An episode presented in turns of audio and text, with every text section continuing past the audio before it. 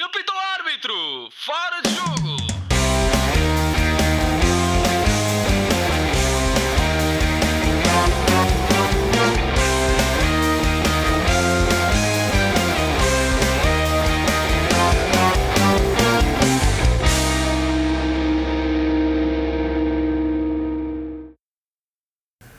Boa noite a todos, bem-vindos aqui ao novo episódio do Fora de Jogo Podcast, aqui numa edição tardia, mas, mas agora recuperada.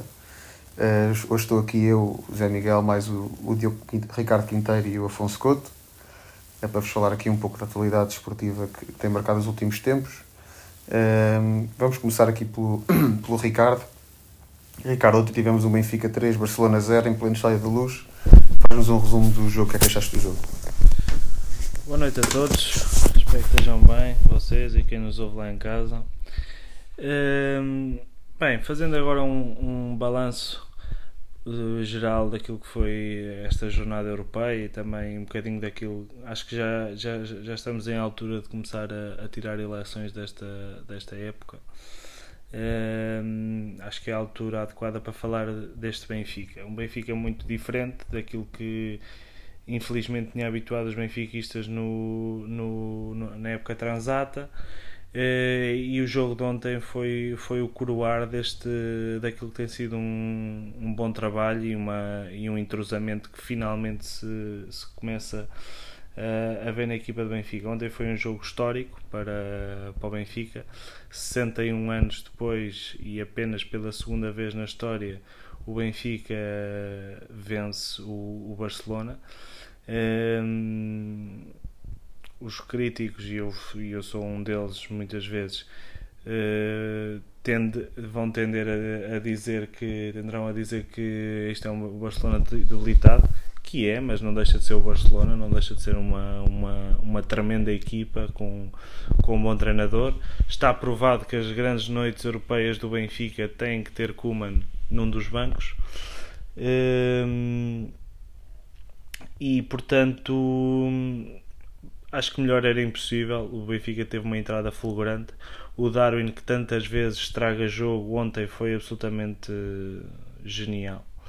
Uh, quer, no, quer no primeiro gol, quer na, naquela oportunidade que infelizmente para ele e para o Benfica não entrou uma bola ao poste, quer depois na, na concretização do, do penalti, ganho por Gilberto, tantas vezes criticado e, que tanto tem calado esses críticos. Uh, estou a dizer que é um grande jogador, nem pouco mais ou menos, mas o que é certo é que tem, tem cumprido mais do que aquilo que, que muitos dizem que ele, que, ele, que ele vale. Mas no geral acho que foi isso. Acho que o, Benfica foi, foi, foi superior, ganhou bem, não, não, não há discussão sobre, sobre o resultado. Uh, o grupo está em aberto. Acho que, acho que o Benfica tem legítimas aspirações a, a passar. Em termos de calendário, agora não é muito favorável porque vai defrontar duas vezes o, o, o Bayern de Munique, que é uma locomotiva autêntica, aplica chapa 5 a, a cada jogo que vai passando.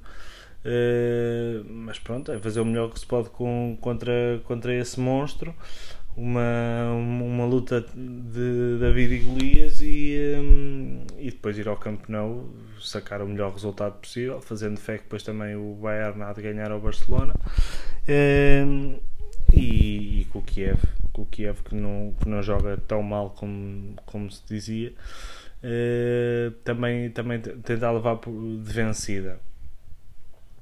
Quanto, quanto a, a, outros jogos da, da Liga dos Campeões, também destacaria aquele que foi o, o jogo grande da, da, da, jornada europeia, que foi o PSG Manchester City. Finalmente Messi a estrear-se pelo, pelo, pelo PSG. Eu sei que ele já tinha, já tinha entrado em outros, noutros jogos, mas eu pessoalmente não, não o vi, não só porque ele é pequeno, como pela produção que, que deu ao jogo e agora finalmente a concretizar e a fazer aquilo que ele melhor sabe que é produzir jogo e marcar golos, marcou um gol extraordinário, mais um uh, para adicionar à, à, sua história dourada no futebol e, uh, e, acho que foi um jogo especialmente interessante de, de seguir e depois uh, o meu destaque uh, vai sempre o inevitável. Tu solamente tu, Cristiano Ronaldo, mais uma vez, outra vez, outra vez e outra vez a fazer um, um jogo desta vez discreto, mas na hora, do, na hora de, de decidir só ele, só ele sabe reagir àqueles momentos e faz gols impossíveis. Ontem que parece um golo, um golo meio de sorte de carambola, que também tem alguma, mas tem sobretudo muita acutilância e um grande remate que, que o guarda-redes do Vila Real não, não conseguiu segurar. E, e, caso não tivessem ganho, corriam sério, sérios riscos de, de ficar de fora. E, e Ronaldo e bem a conseguir a conseguir mais uma vez levar a outra equipa às costas, neste caso o United. Muito bem. Uh, muito bem. Muito já bem. posso começar eu. Uh, Couto, eh, queres fazer aqui uma overview da Champions? Pronto, podíamos encarrilar, já que o, o Ricardo começou, começámos pelo Benfica, para fazer o meu comentário ao Benfica. Uh, foi sem dúvida uma grande noite europeia do Benfica, como se calhar há muito tempo uh, os benfiquistas não viam. Um, e acho que aqui é preciso, obviamente, e como o Ricardo disse bem, não é por o Barcelona estar na situação em que está que tira mérito ao Benfica de todo. O Benfica teve muito mérito, aliás, há que separar aqui um bocado a situação. O Barcelona é efetivamente uma equipa que, e ontem eu, eu, eu confesso que este ano ainda não tinha visto, vi só uh, alguns resumos e vi parte de um jogo do Barcelona nesta época. E, e, confesso que ontem ainda me desiludiu mais ver o Barcelona a jogar. Para quem viu o Barcelona uh, dos tempos áureos, este é um Barcelona que não tem, uma, nem tem sequer uma identidade. É um Barcelona que joga na frente com, com base nas suas individualidades, que não são quase nenhumas, não é? Tanto, à exceção do, do, do Depay Uh, as, restantes, as restantes figuras do ataque são, são, são muito fracas para aquilo que, que é uma equipa como o Barcelona. E depois, para além disso, é uma equipa que, ao contrário daquilo que nos habituou nos últimos anos, é uma equipa previsível, é uma equipa muito lenta um, e é uma equipa que defende muito mal. E vimos o Barcelona. Eu não me lembro de ver o Barcelona perder tantas bolas em zona média de forma tão infantil. Eu, aliás, eu nunca me vi, nunca vi um Barcelona, uma equipa do Barcelona, a cometer tantos erros como foram cometidos. Claro que existe mérito do Benfica, sim senhor, obviamente. O Benfica, uh, na, nas pessoas do, do Weigl e do João Mário que tiveram, fizeram um jogo incrível do ponto de vista quer defensivo, quer de, de, sair rápido na construção, foram fundamentais para também conseguir anular este Barcelona. E, e obviamente o Benfica conseguiu superiorizar-se sem qualquer tipo de dúvida. O Barcelona nem sequer deu trabalho ao, ao, ao Vlaco Dimos. O próprio Jesus disse que estava à espera de sofrer um golo. Uh, longe estaria de pensar que o Barcelona tivesse este poderio ofensivo tão fraco. Um, e a verdade é que efetivamente o Barcelona sofre, e isto aqui é um dado que eu vi hoje e achei engraçado: 31% das goleadas do Barcelona na Champions, isto é, por mais de 3 golos, foram nos últimos 4 anos. Ou seja, uma equipa que tem um historial de 70 anos sofreu um terço das suas goleadas neste passo curto de tempo, o que mostra bem o estado decadente que o Barcelona está a enfrentar. eu gostaria só, no, no caso do Benfica, de destacar a frente de ataque. E isto porquê? Porque o Ricardo também começou por dizer que isto é um Benfica diferente do ano passado. E é um Benfica diferente do ano passado porque agora o Benfica, para além de ter adaptado o seu sistema e vendo o Jesus que o seu 4-4-2 poderia já não ser o mais adequado para este contexto do futebol atual faz esta alteração, mas finalmente consegue uma coisa, que é manter aquilo que era uma característica sua, que era ter dois pontas de lança, ou dois avançados, que neste caso o Darwin e o Aremchuk, o, o, aproveitar o facto do Yaremchuk conseguir jogar muito bem em apoio e depois ter um, um Darwin mais solto atrás dele e ainda conseguir fazer com que o Rafa consiga, uh, apesar de partir do, do, espaço central, que não era muito comum no Rafa, mas conseguia deambular muito bem e ser um elemento absolutamente decisivo. Ontem o Rafa fazia aparecer quase lembrar o Barcelona, o, o Messi do lado do Barcelona, portanto, quase, não é? Portanto, que ninguém se assemelha ao, ao, Messi, como é lógico, mas o Rafa fez um jogo fantástico na saída de pressão. Quantas vezes o, o Rafa foi, foi travado em falta uh, pelos jogadores do Barcelona? e dar muito mérito a esta frente de ataque que está no Benfica, está, está efetivamente com grandes dinâmicas, uh, tem muito futuro.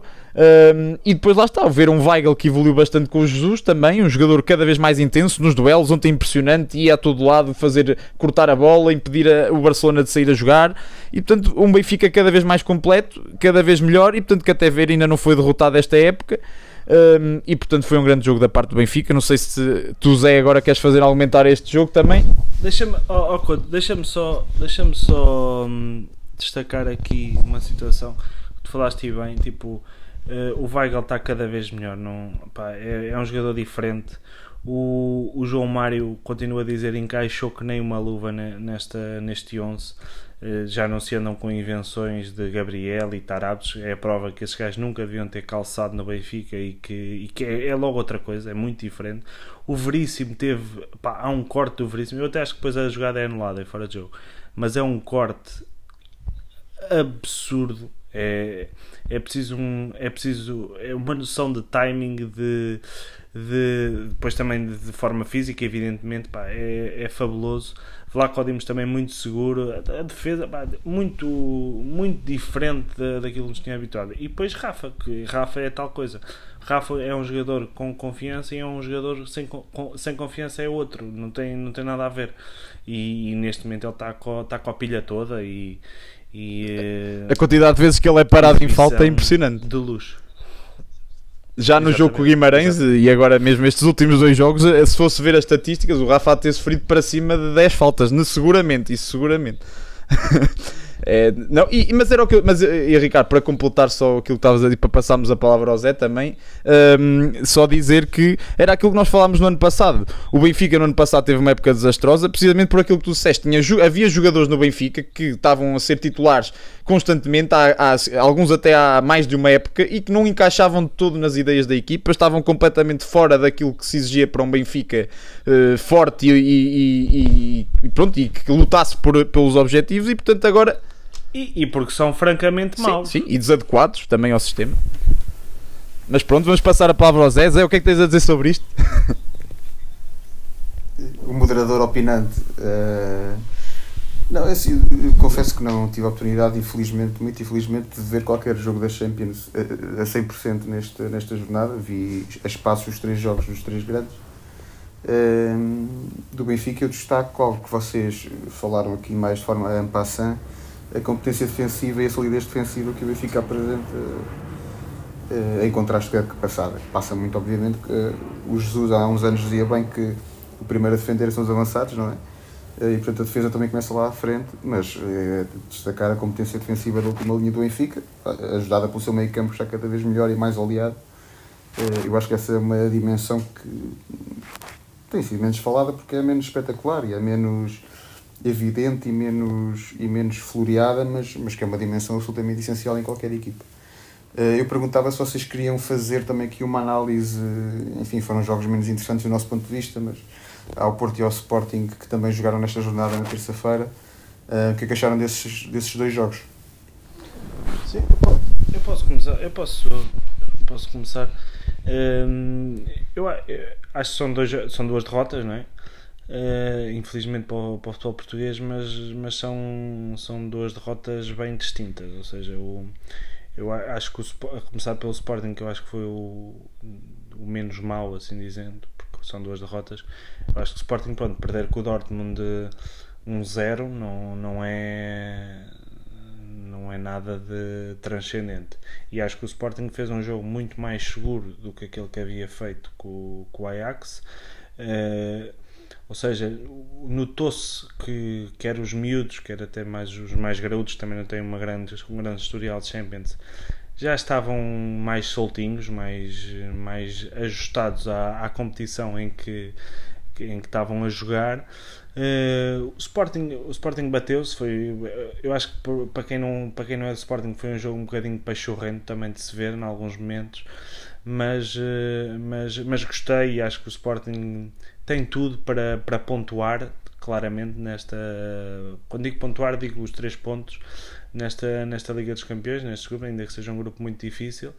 Um, mas, mas pronto, uma nota. Eu acho que é um Sporting já mais adaptado àquilo que é, que é a realidade da Liga dos Campeões, também com, com, outros, com outras valências, com outros regressos, e isso, isso fez a diferença. Eh, no caso do Porto, é um jogo distinto. Eu não eh, esperava que o Porto perdesse também, hum, porque o Liverpool é à semelhança do, do Bayern Munique, está naquele leque de 4, 5, 6 equipas que pá, são, são muito mais à frente que as outras. Hum, pá, mas foi o que o Sérgio disse, isto parecia, pareciam garotos, isto são, são, são golos, para não dizer todos, mas há golos ali de, de peladinha, de, pá, são erros de, de principiante, parece que a equipa estava toda desligada, estava toda a dormir, eh, e que não se compreende numa equipa como, como o Porto, que, que se bateu extraordinariamente bem eh, no é Vanda Metropolitano, não é? O Atlético. E que até merecia ter ganho. Eu até tenho dúvidas na, naquele lance do Taremi eh, com o Oblak. Pá, e, e depois é o- o Porto está-se especialmente mal com, com equipas inglesas, mas, mas tão mal, uma chapa 5, não, não esperava. E, e o Sérgio tem, tem toda a razão para estar, eh, para estar desagradado e, para achar que isto, que isto é inconcebível, porque, porque o Porto vale muito mais do que isto. É certo que o Liverpool é uma grande equipa, mas não, há coisas que não, que não, que não se compreendem. E, hum, e notou-se notou a ausência, acho que quer dizer, o Pep é, continua a ser dos melhores centrais do mundo, para mim continua a figurar pelo menos num, num top 10. Eh, portanto, faz sempre falta. E depois, quer dizer, o Zaidu, por mais boa vontade que tenha, não deixa de ser o Zaidu, não é? Portanto, é compreensível que, que, se notem, que se notem as lacunas. Mas pronto, é, é o que é. Couto, queres, queres Sim, tu sim. intervir agora? Posso intervir. Ah, pronto, começar então se calhar também pelo, pelo, pelo jogo do Sporting. E eu, como nós também tivemos aqui este período de férias e não analisámos o, o jogo anterior, eu gostava só de fazer aqui uma, uma ressalva sobre. Eu, eu tive, pronto, li muito, li muito sobre após o jogo, sobre o que. Porque foi um jogo muito atípico aquele que, aquele que aconteceu com, o- com o Ajax. Um, e eu até vi muitas sondagens, eh, inclusive no Record e na Bola, em que perguntavam qual era a maior causa para aquela derrota, e, eu- e mesmo comentadores e cronistas a dizerem que a grande, a grande culpada daquela derrota foi a inexperiência do, do Sporting, a qual eu discordo completamente. E eu refuto logo esse argumento olhando para um facto muito interessante que foi, nós todos vimos a época, que, o- que a época passada ao Porto Uh, fez na Champions, chegou aos quartos de final, podia ter eliminado o, o futuro campeão.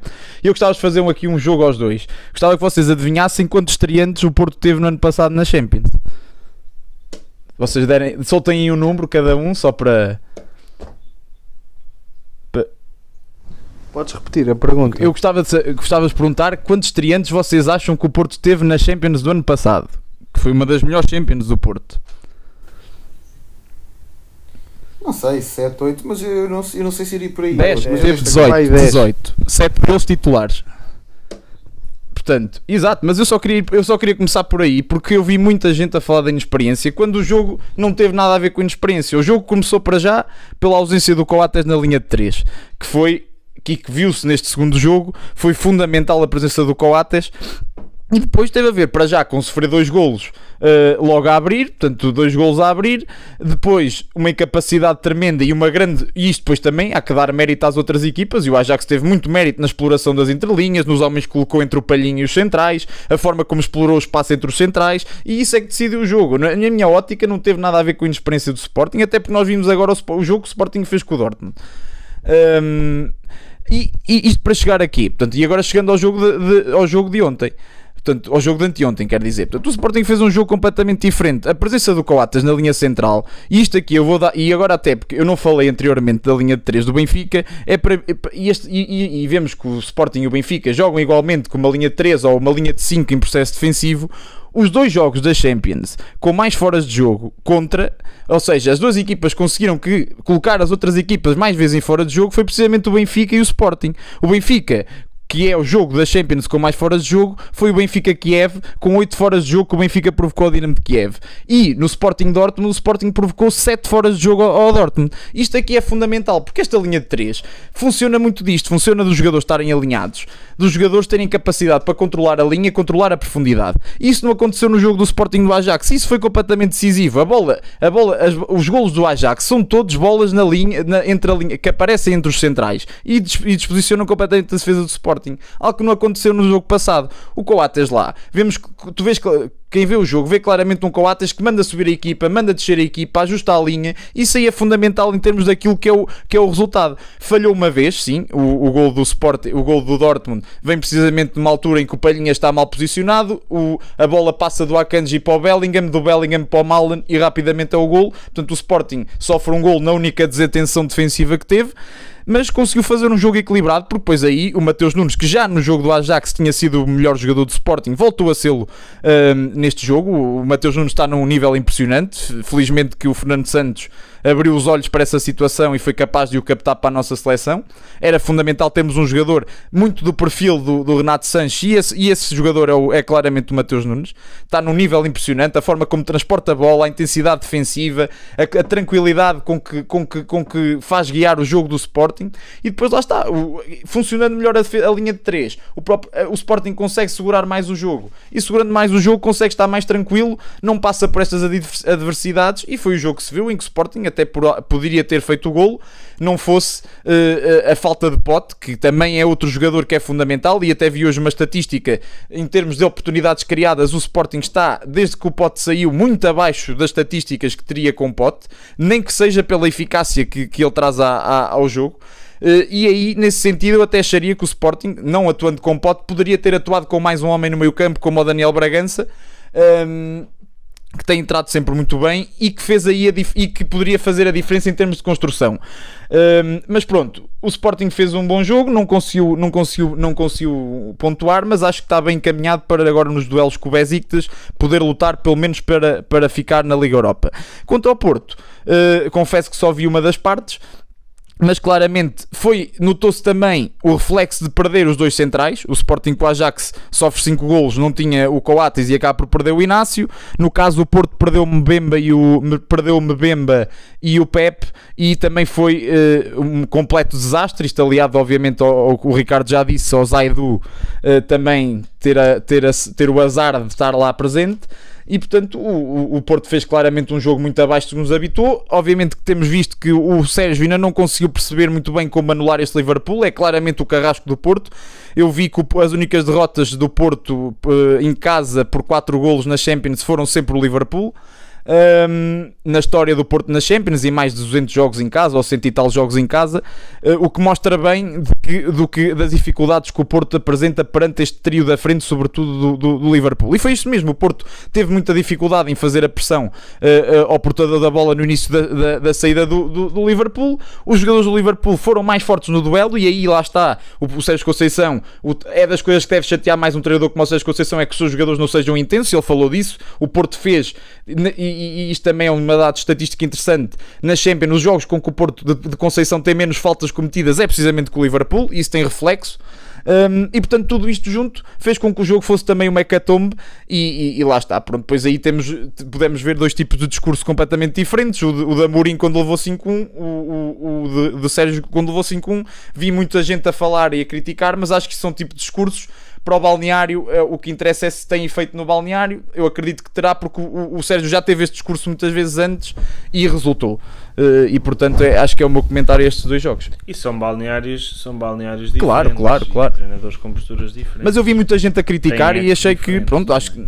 Sim, mas nem é por aí, nem é por aí, porque o Sérgio Conceição é mesmo isto, é, é este tipo de discurso para poder puxar pelos jogadores, isto não é para os deitar abaixo, ao contrário daquilo que, que possa, possa se pensar. Eu dava só aqui um, umas notas finais sobre, sobre esses jogos. uh, quanto ao o, o, quanto, eu, não, eu não vou comentar o Sporting Dortmund porque vi que já como não vi o jogo todo, vi mais ou menos 60 minutos do jogo, 50.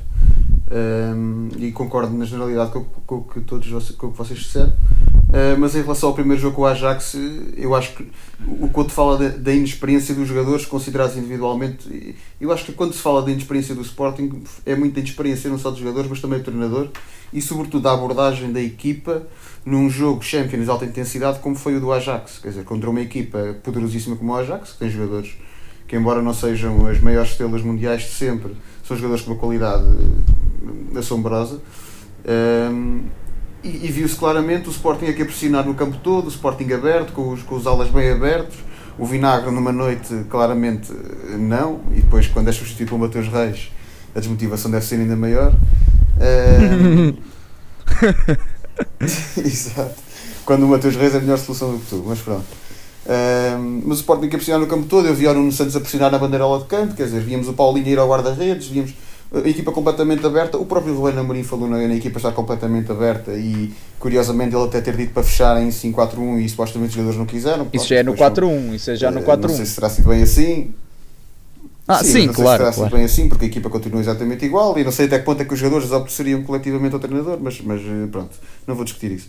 Eh, mas eh, o que eu, eu digo que não terá sido uma abordagem só inexperiente, mas sobretudo ingênua. Sim. que, ah, Champions, vamos jogar o jogo pelo jogo, vamos dar aqui espetáculo. E por isso, e os, e os próprios adeptos perceberam isso e, e apoiaram a equipa no final do jogo, como se a equipa tivesse ganho. E acho que foi um momento bonito.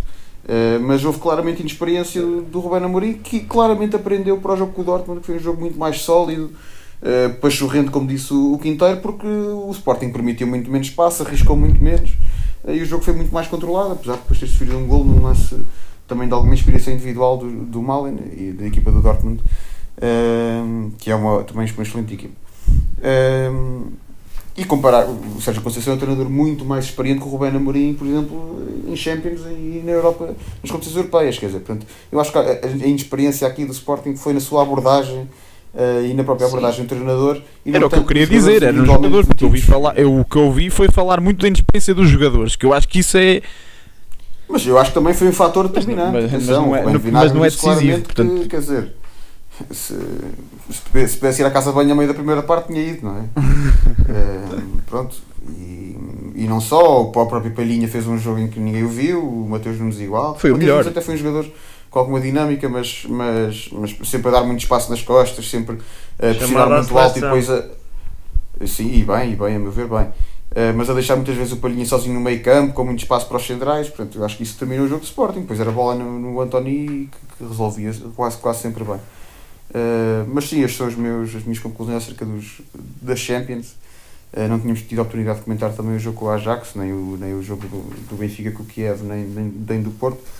Eh, e fica aqui também uma visão mais geral das Champions, os- ou seja, do, das Champions correspondente aos clubes portugueses até então. Eh, se calhar passávamos agora, não haver muito mais a discutir, para aqui uma, um breve wrap-up do, do que tem acontecido no campeonato nas últimas jornadas também.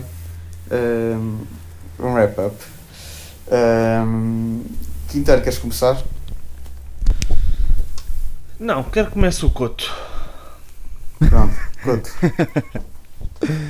Pronto, em relação ao campeonato, estas duas últimas jornadas. Estou mais para te ouvir, Estás, estás mais para me ouvir. Pronto, ainda bem. Ahm, pronto, estas últimas jornadas, eu já nem me recordo se nós ainda, ainda fizemos, al- falámos alguma coisa sobre o, sobre o clássico, não me, lembro, não, me, não me recordo, mas acho que não. Ah, pronto, esse- começando aí por esse clássico, pronto, que acabou por dilatar ahm, a vantagem do, do, do Benfica para, para 4 pontos em relação ao, ao- Porto e ao Sporting. Ah, foi um clássico em que, mais uma vez, o, o Ruben Amorim mostrou que, que pelo menos a nível em Portugal o, o, o Sporting é sempre uma equipa extremamente competente em jogos grandes Hum, aliás, conseguindo até sair com uma nota superior ao, ao, ao- Porto neste, nesse caso, apesar do, apesar do empate Hum, foi efetivamente um jogo em que, em que fica marcado muito pela, pela. E aliás, os últimos jogos do Sporting têm ficado muito marcados. Lá está por o que eu disse, a ausência de pote. Porque no- o, seu substituto tem sido, por, por inerência, o, o Nuno Santos, visto que o Sarabia já assumiu ali o lado direito do ataque, tem sido o Nuno Santos. E o Nuno Santos, quer no jogo do Porto, quer agora, sobretudo, também no jogo com o. hum, Neste último jogo contra o. hum, Foi contra quem? Agora já já estou perdido. Foi contra o. O Sporting agora jogou contra o. Se não me engano, foi contra o Marítimo. Contra o Marítimo. Sim, pronto. Quer no, jogo contra o Marítimo, Nuno Santos foi um elemento que falhou montes de golos. Aliás, hum, há um vídeo muito interessante do lateral esquerdo que é sobre eh, o Pablo Sarabia, em que o Pablo Sarabia, vemos nesse vídeo três bolas que o Sarabia mete no Nuno Santos e o Nuno Santos falha, falha as todas. Já no jogo com o Porto eh, também foi, foi- e esse foi isso que tem sido se calhar os elementos mais decisivos para o Sporting ter tido tão pouca capacidade de finalizar. Eu destacaria no Sporting se Diz, diz. Mas isso, uh, desculpa interromper-te, mas isso vem muito de um problema que eu já aponto ao Nuno Santos, apesar de ele achar que é um jogador altamente voluntarioso e, e raçudo e, e pronto, com, com, muito- com muito nervo no jogo, mas tem um problema que é não saber o que é que é um pé direito. E, e isso gera-lhe uma ineficiência no jogo dele que eu acho que não é compatível com, com a ambição de um clube grande. Claro, e acaba por ser decisiva, como foi no jogo contra o Porto. Poderia ter feito a diferença, ou seja, a diferença entre dilatar o, o Sporting dilatar o resultado para o 2-0 e o tal empate, como tem feito, poderia ter feito agora, não fosse, por exemplo, agora ao penalti. Hum, o Sporting tem claramente tido problemas a nível da finalização. Está diferente de outra época em que, em que víamos o Sporting agora nesses últimos dois jogos marcou nos últimos momentos do jogo, mas é diferente da época passada. Por vezes na época passada o Sporting tinha dificuldades em criar e o gol acabava por cair, não, digamos assim, com a tal estrelinha, mas sempre com intensidade, mas assim um bocado à força, ou às três pancadas. Neste caso o Sporting tem jogado bem, tem sido superior, tem criado o suficiente para ganhar, mas tem tido muita, muita pouca eficácia. O Pote, lá está, é claramente uma, faz claramente a diferença nesse aspecto, mas não só. Eh, é a tal história do Nuno Santos. É, eu gostaria de destacar nos últimos jogos o Paulinho. Eu, eu considero que o Paulinho fez contra, o- contra quer contra o Ajax, quer contra o Estoril, eh, os dois melhores jogos que fez ao serviço do Sporting. Muito voluntarioso, tem tido azar. Agora sim podemos dizer que o, o- que o Paulinho está a ter azar. Já nem, nem é questão de falhar eh, golos escandalosos, mas sim eh, terá a trabalhar muito bem. O golo está, está agora é uma questão de azar, porque o Paulinho está a trabalhar muito bem, está a fazer grandes jogos. Mas isto tem, obviamente, está a ser, está a ser decisivo. Quem também era, quem também era muito voluntarioso era o Postiga. Sim, sim, sim, sim, mas aqui digo em termos de qualidade, mas efetiva. Mas efetiva qualidade, eu estou a dizer voluntarioso e não só, porque tem mostrado muita qualidade, quer entre linhas, quer a criar oportunidades, quer, quer, quer a aparecer bem, até de cabeça, já. Epá, está bem, mas se a bola Mas, não mas agora entra- não, mas uma questão era na época passada em que a bola não entrava de forma eh, incompetente, digamos, quase. Agora não, agora eh, ele está a criar bem, está a ter, portanto o azar é a bola vai ao posto, ou vai à barra, ou é uma grande defesa do guarda-redes. Ahm, está a jogar bem, está mais entrosado. Falta é agora começar a entrar mais o gol.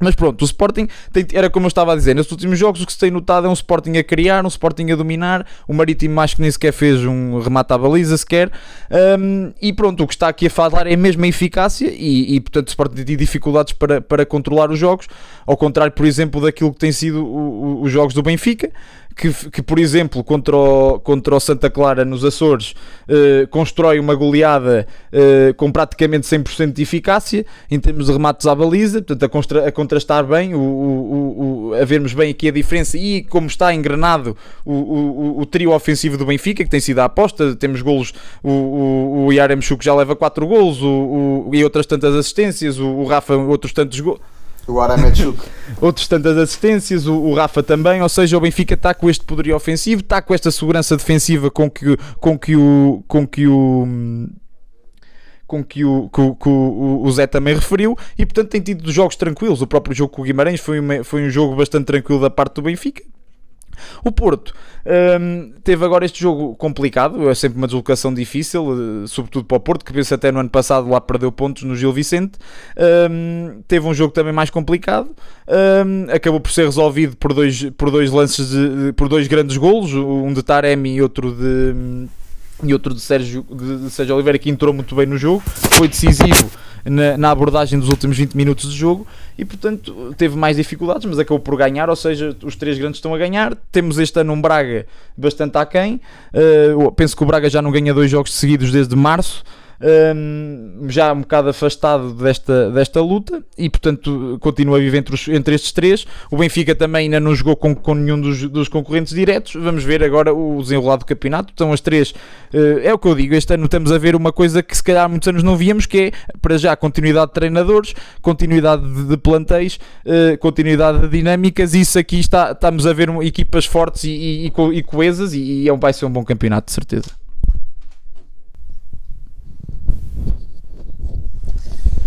Sim, eu relativamente ao, hum, àquilo que tem sido o desenrolado do campeonato, já aflorei um bocadinho daquilo que acho em relação ao Benfica, começando agora pelo, pelos outros grandes e, e pelo Sporting. hum, eu concordo com essa ideia que o Couto está a dizer, que a continuidade de treinadores em ambas, em- nas três equipas é, tem- é fundamental para, para sedimentar processos.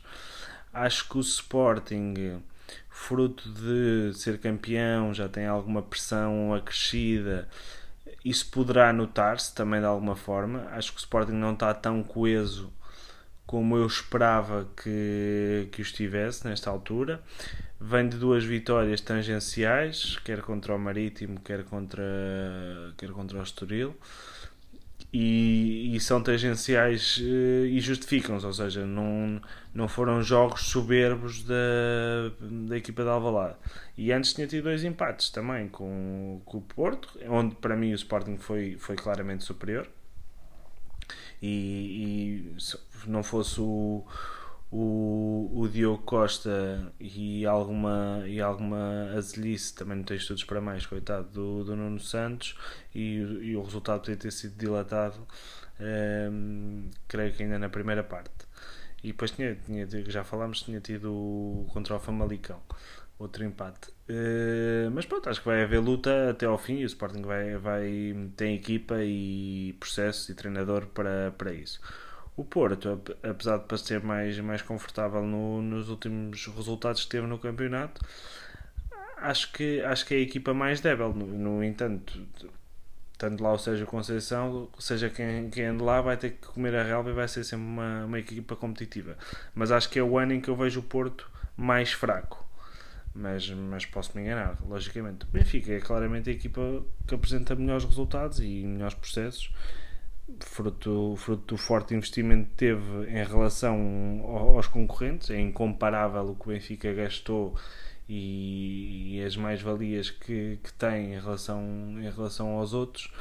Uh, portanto, está a fazer o seu trabalho e bem, está a ganhar e bem, e, uh, e acho que é o mais forte candidato ao, ao título, sem dúvida nenhuma.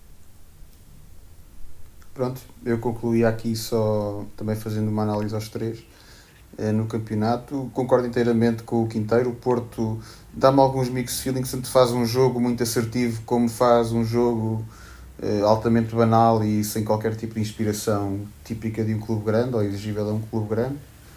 Uh, acho que tem ali muitas arestas a limar e acho que uh, o Sérgio Conceição tem ali uma série de, de soluções que ainda não soube integrar, nomeadamente os miúdos que curiosamente até no, há pouco tempo, já não me lembro contra quem, fizeram um jogo fantástico, mas que não, não sendo aposta regular, o Porto vai andar sempre nesta, neste turbilhão de empate, vitória, empate, vitória, derrota eh, e sem grande constância, que eu acho que é, é o que é preciso um clube grande para ganhar um campeonato, é constância. Uh, o Benfica é o que tem mais obrigação, mas está, está a corresponder e é também o que tem melhores condições para ganhar o campeonato, a meu ver, pelo menos enfim, até esta, julgo que é a quinta jornada ou sexta jornada que, em que estamos. Uma equipa mais, mais fresca, porque também tem muito mais soluções e soluções do mesmo nível. Ou seja, os suplentes estão quase ao mesmo nível que os titulares, pelo menos alguns suplentes. Uh, tem equipa mais fresca, mais aliada, mais motivada, porque também está a trabalhar sobre vitórias. Vamos ver se o Jorge Jesus não tem um daqueles uh, curto-circuitos lá dentro e e aquilo tomba rapidamente, como já vimos acontecer. Oxalá não, mas uh, é bem possível, porque, enfim, de Jorge Jesus tudo se espera, o melhor e o pior. Um, ehm, e defensivamente, acho que é sem dúvida a equipa que está em melhores condições, que, está, que apresenta melhores processos e está mais consolidada, sem dúvida nenhuma. Uh, e o Sporting é muito também o que o, o que o Quinteiro disse, não é uma equipa que, que, que digamos que está fraca, eu diria que está mais ou menos igual ao, ao, à época passada, com poucas diferenças, tem tido o azar de algumas ausências cruciais, como são o Inácio e o, e o Pote, e até há bem pouco tempo o Coates, que fizeram muita, muita diferença. Uh, mas isto não é, ou seja, não é uma coisa inédita. Uh, o Rubén Amorim não pode entrar numa época com Champions, uh, duas taças e um campeonato, achar que dois jogadores por posição é a solução para, para revalidar o título, porque toda a gente cá fora, toda a gente, quer dizer, enfim, algumas das pessoas que comentam e veem o futebol perceberam que rapidamente perceberam que dois jogadores por posição não é o ideal para enfrentar uma época desta, desta, desta intensidade competitiva, uh, embora o Ruben Amorim julgue que essa é a estratégia. Não discordando, ou seja, não, não dizendo que necessariamente que ele está mal, porque se, certamente sabe o triplo qualquer um de nós de futebol, no mínimo, uh, mas tem-se visto que não podemos lamentar só as ausências por lesão, quer dizer, temos que perceber que se não conseguimos substituir esses jogadores que estão lesionados, por jogadores de nível equivalente, foi porque decidimos não investir em jogadores de nível equivalente e preferimos ficar com os que tínhamos para o bem e para o mal. Um, e portanto, é, nesta fase, acho que ninguém pode lamentar as ausências porque também não houve, enfim, houve uma estratégia expressa de não, de não contratar mais jogadores para além daqueles que se tinha. Uh, e portanto, acho que o que há a fazer com estas, com estas ausências cruciais é lidar e é tentar fazer o melhor com o que se tem. Um, o Sporting contra o Marítimo foi uma equipa que eu gostei, honestamente gostei de ver. Uh, lá está, o problema está na concretização, mas, mas acho que é uma equipa com processos muito, muito bons também, muito bem assimilados. Uh, equipa motivada, jovem, continua a ser uma equipa alegre. Uh, uma equipa que joga com felicidade em campo, isso também é muito importante, mais do que muitas vezes se julga. e acho que esta, esta fase menos prolífera do Sporting é uma questão temporária. Acho que rapidamente veremos o Sporting a voltar ao nível em que o esperávamos no início da época. Oh, Zé, uh, e com isto julgo que. Zé, deixa, pegaste aí em duas coisas que eu gostava, agora até me esqueci. Eh, uma delas é podíamos deixar para outro, é giro para falarmos depois, mas vou só dar aqui duas notas rápidas, que é em relação ao Fábio Vieira e ao Vitinha. Finalmente as nossas preces, e não está cá hoje o Diogo, que certamente estará também, é, deve ser, deverá ser o mais feliz por ver finalmente uh, estes dois grandes jogadores, uh, estes dois futuros craques em ação, jogaram dois jogos a titulares. Um, acho, fico, fico feliz por ver que o Sérgio Conceição finalmente percebeu aquilo que de bom podem trazer estes dois jogadores ao jogo do Porto. Uh, claro que isso depois tem aquela tal história que é uh, o que vocês referiram que o Porto talvez fosse a equipa menos mecanizada, também tem a ver com o facto de que o Porto é se calhar a equipa que está a mexer mais no sentido de ter jogadores diferentes, andar ali à procura do Vendel se integrar na equipa, às vezes joga o João Mário à direita, joga o Corona, uh, no meio campo tem-se visto estas mudanças, portanto o Porto anda aqui neste que poderia ter sido evitado se por exemplo o Fábio Vieira e o Vitinha já tivessem sido uma opção consistente, uh, por exemplo, já até no final da época passada. Outra nota rápida para, para aquilo que referiste em relação ao Ruben Amorim, mas eu até acho que era um tema engraçado para um, para um próximo episódio, que era precisamente esta tal questão da, da gestão do plantel, uh, que eu acho que, que, que o Ruben Amorim, e, tu, e como tu disseste bem, ele claramente que sabe muito mais futebol que nós, isso não está em questão, aqui está em questão aquilo que é uma ideia dele, uh, e uh, a verdade é exatamente, tu falaste, por exemplo, que o Sporting está com azar eh, por ter estas lesões, mas a verdade é que isto também é um reflexo de eh, uma diferença lógica, que é se jogas de semana a semana ou se jogas em 3 em 3 dias, a probabilidade de lesões musculares é muito superior. Ou seja, o facto do Sporting estar a atravessar mais lesões que na época passada não é surpresa nenhuma, é aquilo que todos os clubes grandes que jogam várias vezes por semana atravessam e o facto de tu, de tu não quereres ter mais soluções à tua disposição é algo que te por ser uma ideia tão vincada do Ruben, o pode acabar por, eh, por, por, por ser eh, por lhe, por lhe correr mal, no sentido em que vai perder soluções, soluções essas são essenciais, e há um jogador que eu, por exemplo, acho que o Sporting rejeitar na ótica do Ruben Amorim é muito, é, acaba por ser há muito que é o Slimani. Uh, nós vemos que o Paulinho, e lá está, nas questões de falta de confiança e etc. Uh, se, o Slimani se, o, se, o Paulinho tivesse um concorrente no banco como o Slimani, um jogador que trabalha tanto, um jogador que em campo deixa tudo, se calhar o Paulinho até poderia dar mais ao pedal do que dá, e isso é tudo fundamental num plantel, porque o, o, o Tiago Tomás, como se tem visto, nem sequer é uma solução para a ponta de lança. Ele entra sempre para a direita ou para a esquerda, e portanto ele dizer que tem dois jogadores para a ponta de lança, por exemplo, não é verdade, porque o, o TT não conta para essa posição. Mas pronto, eu acho que isso é uma questão impertinente para uma próxima. Sim, acho que dava muito para, para mangas. Eu acho que, aliás, eu acho que é mais do que a probabilidade de Também. lesão ser acrescida. Eu acho que é uma questão de opção. Acho que é o, o Jesus, dando aqui um exemplo muito, muito concreto, o Jesus pensou, se o Weigl se lesionar, eu quero ter outro Weigl, ou quero ter outra, outra pessoa que me dê as garantias que o Weigl dá e contratar um meite. Não interessa quantos milhões custou, estamos aqui a falar de, de opções desportivas o Sporting, quer dizer, tinha o Paulinho e podia contratar o Slimani e disse: e Não, tinha, pá, e tinha o Daniel Vaz, e tinha o Daniel Vaz que se falou por 2 milhões, nem era assim tão caro. Aqui a questão está. Agora o que eu estava a dizer é isso, mas agora não se pode esperar é que falar de azar quando tu perdes jogadores e depois não tens soluções. Aí já. É isso, justamente, não se pode lamentar. Quando foi uma decisão tua. Deliberadamente não Sim. se fez nada para. Para e, é, e é algo que é expectável, atenção, dizer, é óbvio que isso ia acontecer. Não, não há jogador. Isto acontece em todos os clubes grandes. Simplesmente depois há é soluções ou não há. E neste caso no Sporting não existem. Justamente, exatamente, exatamente. Exatamente. Bem, não tendo mais eu mais nada a acrescentar, não sei se algum de vocês terá. Não, não. Pronto, então se é calhar isso, vamos concluir este, mais este um. episódio. Obrigado a todos. Bem haja. E resto boa semana.